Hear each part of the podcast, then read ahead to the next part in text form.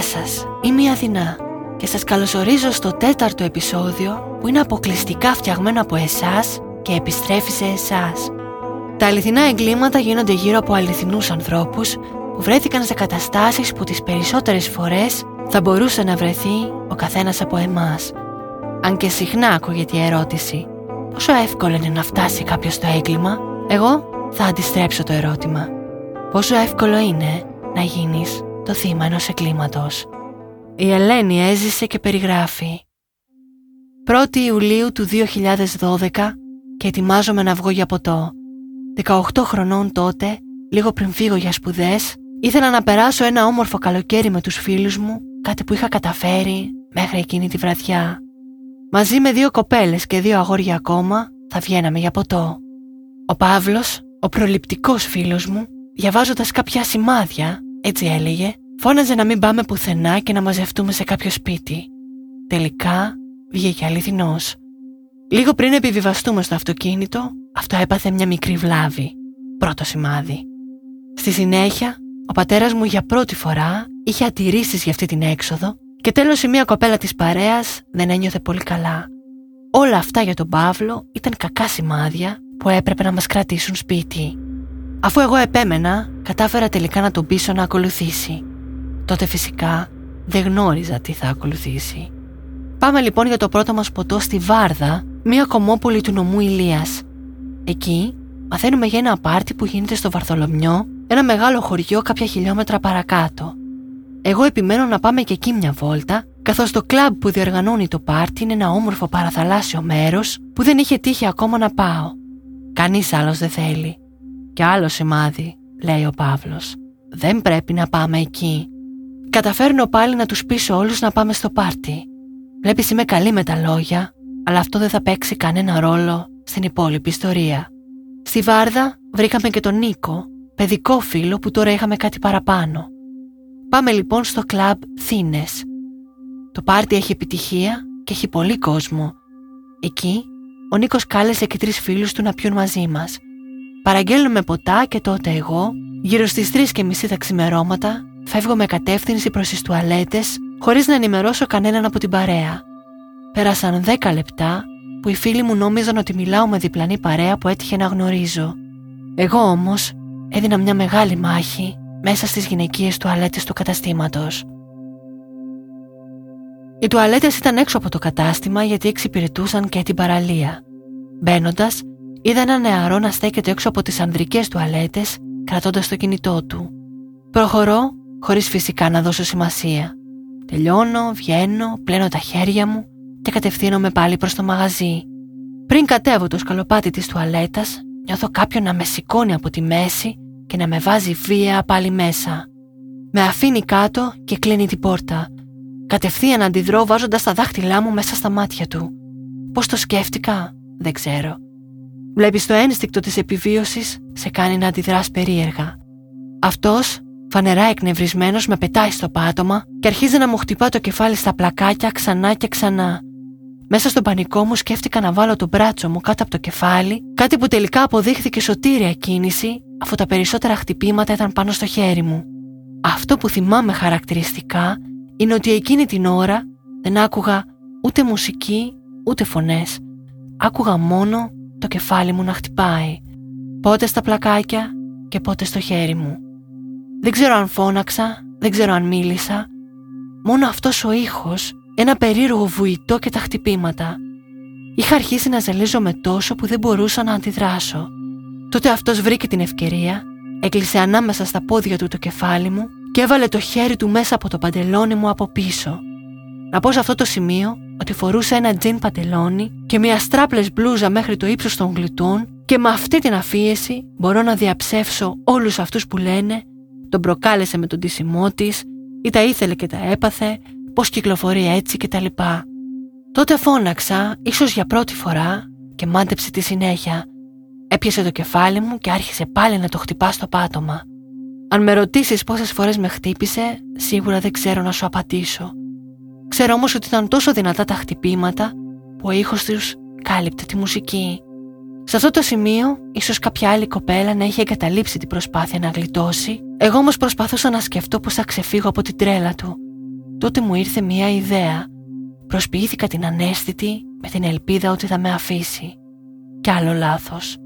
Αντί να τον τρομάξει η εικόνα και να προσπαθήσει να φύγει, το είδε σαν ευκαιρία. Μου κατέβασε την πλούζα και προσπάθησε να πλησιάσει με το πρόσωπό του το στήθος μου. Τότε σήκωσα το χέρι μου και του κατάφερα μια γροθιά στο πρόσωπο. Η μανία του φούντουσε και η συνέχεια γνωστή πια. Πάλι το κεφάλι μου να χτυπά δυνατά στα πλακάκια. Τα μάτια μου ανοιχτά και καρφωμένα στον νηπτήρα που βρισκόταν με στη τουαλέτα. Αυτό θα με σώσει, σκέφτηκα. Τον παρακάλεσα να σταματήσει και να με αφήσει να πιω λίγο νερό. Άσε με να πιω λίγο νερό και μετά θα κάνω ό,τι θέλεις, του είπα. Αυτή η φράση που μου χάρισε τη ζωή μου στέρισε το δικαίωμα να δω το βασανιστή μου να τιμωρείται από τη δικαιοσύνη. Βλέπεις για το δικαστήριο, αυτό θεωρείται συγκατάθεση και αυτομάτως κάνει το ποινικό αδίκημα πλημέλημα. Ο Βλάκας το πίστεψε. Πίστεψε ότι αυτή η κοπέλα που παλεύει με όλη της τη δύναμη τελικά θα ενδώσει. Με άφησε, έριξα νερό στο πρόσωπό μου, ενώ γύρισε να κλειδώσει την πόρτα που μέχρι τότε ήταν απλά κλειστή. Όταν γύρισε πάλι σε μένα, του έριξα μια γροθιά τόσο δυνατή για τα 49 κιλά μου που τον έριξα πίσω στην πόρτα. Χρειάζεται να πω τη συνέχεια. Πάλι στο πάτωμα, πάλι βουητό και χτυπήματα δυνατά. Μέσα στα αυτιά μου σαν να χτυπά σφυρί μέσα στην ησυχία. Αυτή τη φορά όμως μου έκλεισε το στόμα για να μην φωνάξω. Έτσι νόμιζα, μέχρι που μου έκλεισε και τη μύτη, ενώ συνέχιζε να χτυπά το κεφάλι μου. Απίστευτο ίσως, αλλά ακόμα έψαχνα τρόπο να σωθώ. Είδα το πιγκάλ, το άρπαξα και πήγα να τον χτυπήσω στο κεφάλι. Τότε, αστείο τώρα που το σκέφτομαι, η χλωρίνη με το νερό που είχε μέσα χύθηκε στο πρόσωπό μου. Λες και δεν είχε αντέξει αρκετά αυτό το κεφάλι. Ένιωθα να μου έχει τελειώσει το οξυγόνο. Σε αυτά τα λεπτά ήταν η μόνη φορά που σκέφτηκα ότι δεν θα επιβιώσω. Άρχισα να κλωτσάω την πόρτα με όση δύναμη είχα. Εκείνη τη στιγμή, από ό,τι έμαθα μετά, μια κοπέλα που ήρθε στην τουαλέτα κάλεσε το security του μαγαζιού να δει τι είναι αυτά τα χτυπήματα. Η πόρτα χτυπά και έχει μαζευτεί κόσμος απ' έξω. Ανοίγει την πόρτα και φεύγει, έτσι απλά, χωρίς κανείς να τον σταματήσει. Σηκώνομαι και βγαίνω αμέσως να πλύνω το πρόσωπό μου από τη χλωρίνη. Ήταν η στιγμή που κατάλαβαν όλοι οι θαμώνες τι συνέβαινε αυτό το 15 λεπτό μέσα στις γυναικείες τουαλέτες. Ρώτησα αν γνώριζε κάποιος τον νεαρό που μόλις έφυγε. Εκεί έμαθα το όνομά του. Οι φίλοι μου με πήραν αμέσως από εκεί για να πάμε στην αστυνομία. Πήγαμε με δύο αυτοκίνητα. Ο Νίκος, που τώρα ήμασταν ζευγάρι, μαζί με άλλα πέντε άτομα, ενώ είπαν ότι θα μας ακολουθήσουν στο τμήμα, πήγαν να βρουν το δράστη στο σπίτι του. Βλέπεις, η έπαρση των 20 χρόνων τους οδήγησε εκεί. Φτάνοντας, βρήκαν τον πατέρα του. Φώναξε το γιο σου, τον ψάχνει αστυνομία. Πήγε να βιάσει μια κοπέλα. Δεν με νοιάζει τι έκανε ο γιος μου, αλλά εσείς θα δείτε τώρα τι θα πάθετε. Μπαίνει μέσα και ξαναβγαίνει κρατώντας το κυνηγητικό του όπλο. Τα παιδιά αρχίζουν να τρέχουν έντρομα προς το αυτοκίνητο. Δεν δίστασε, έριξε κατά πάνω τους. Το σημάδι από τη σφαίρα υπάρχει ακόμα στο αυτοκίνητο του φίλου μου του Χρήστου πάνω από την πίσω ρόδα. Έχει γίνει και inside joke πια, μετά από τόσα χρόνια, ότι είμαι η μόνη γυναίκα που έφαγε σφαίρα για χάρη της.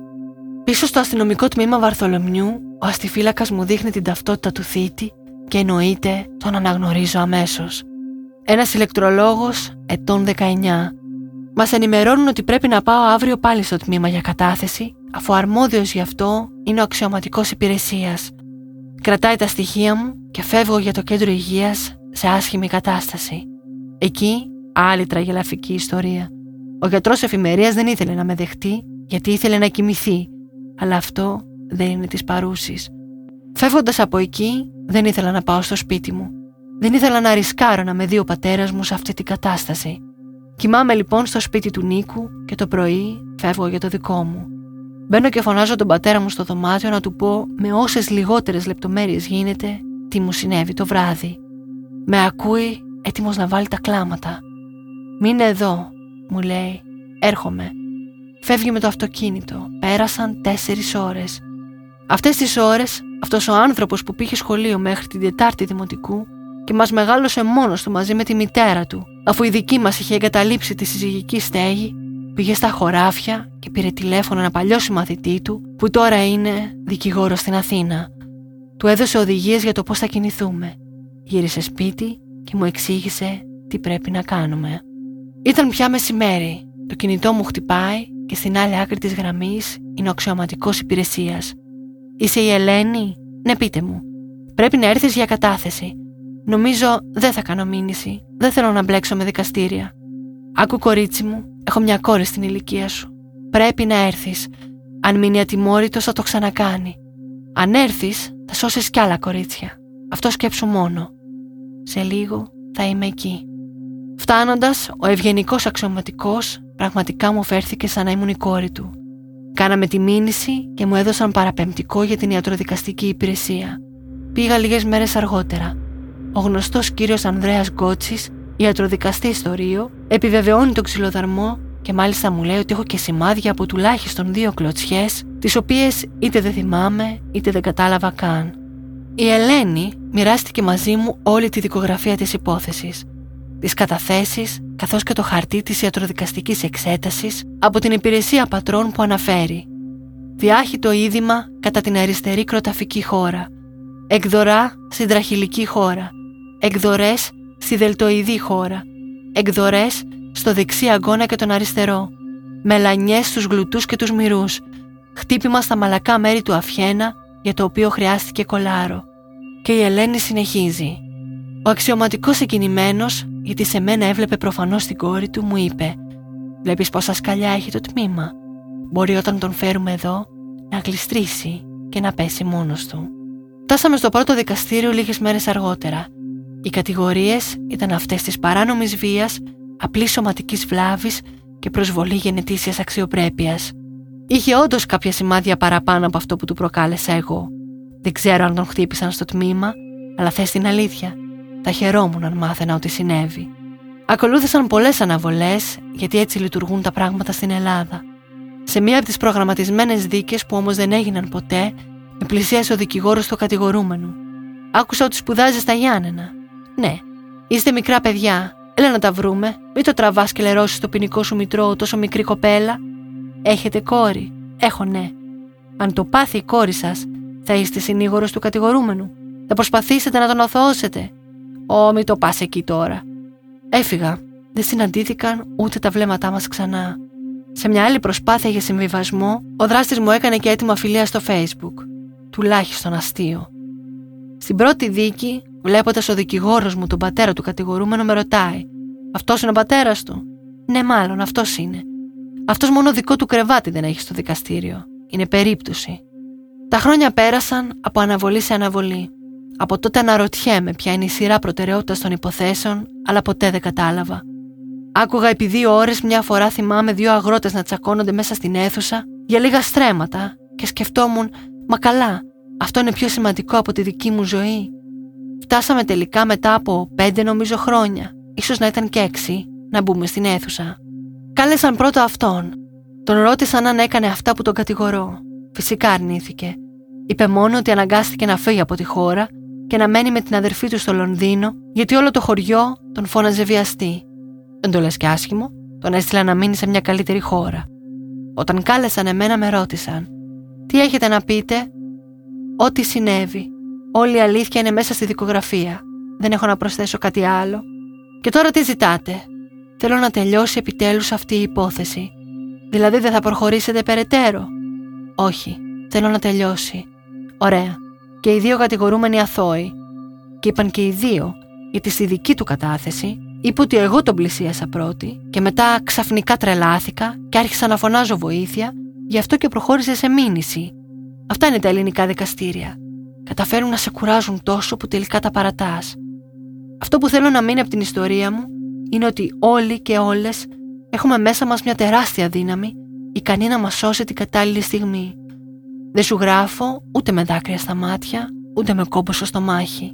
Το μυαλό μας βλέπεις έχει μια μοναδική ικανότητα να διαγράφει κάθε τι άσχημο. Λέω την ιστορία μου με το ίδιο ύφος που θα περιέγραφα μια ταινία που είδα και μου άρεσε. Δεν ξέρω αν αυτή η ιστορία θα περάσει κάποιο μήνυμα, δεν ξέρω αν θα βοηθήσει κοπέλες που έζησαν κάτι παρόμοιο να μιλήσουν, Θέλω μόνο να πιστεύω ότι όποια βρεθεί στη θέση μου θα παλέψει όσο εγώ και ακόμα παραπάνω. Έχουμε τη δύναμη να μείνουμε ζωντανές. Α, και κλείνοντας, να σου πω ότι είσαι η μόνη που μαθαίνει όλες αυτές τις λεπτομέρειες. Ποτέ δεν μίλησα γι' αυτό στο χωριό που μεγάλωσα, γιατί όπως καταλαβαίνεις, η πρώτη σκέψη θα ήταν Έλα μωρέ, το προκάλεσε. Όσο για τον πατέρα μου, παρακαλούσα να μην ακουστούν όλα αυτά στην αίθουσα, γιατί δεν ήξερε ούτε τα μισά. Είδε ότι ήμουν χτυπημένη, αλλά δεν ήθελα να ακούσει τι ακριβώς έγινε εκεί μέσα. Δεν ξέρω αν θα το άντυχε. Ξέχασα να αναφέρω το κινητρό του. Πριν έρθει στο κλαμπ, είχε συναντηθεί με μια κοπέλα που είχε σχέση λίγο διάστημα. Εκείνο το βράδυ, αυτή τον απέρριψε για κάποιον άλλο. Βλέποντας εμένα, υποθέτω σκέφτηκε ότι θα πάρει αυτό που θέλει, έστω και από άλλη κοπέλα. Η Ελένη είναι πολύ δυνατή. Όχι μόνο γιατί πάλεψε για τη ζωή της με κάθε τρόπο, αλλά και για τον τρόπο που το χειρίστηκε συναισθηματικά. Αν και καταλαβαίνω απόλυτα το πόσο κουράστηκε περιμένοντας τόσα χρόνια να βρει δικαιοσύνη, θα έλεγα σε εσάς να επιμένετε μέχρι τέλους. Καμία ανοχή.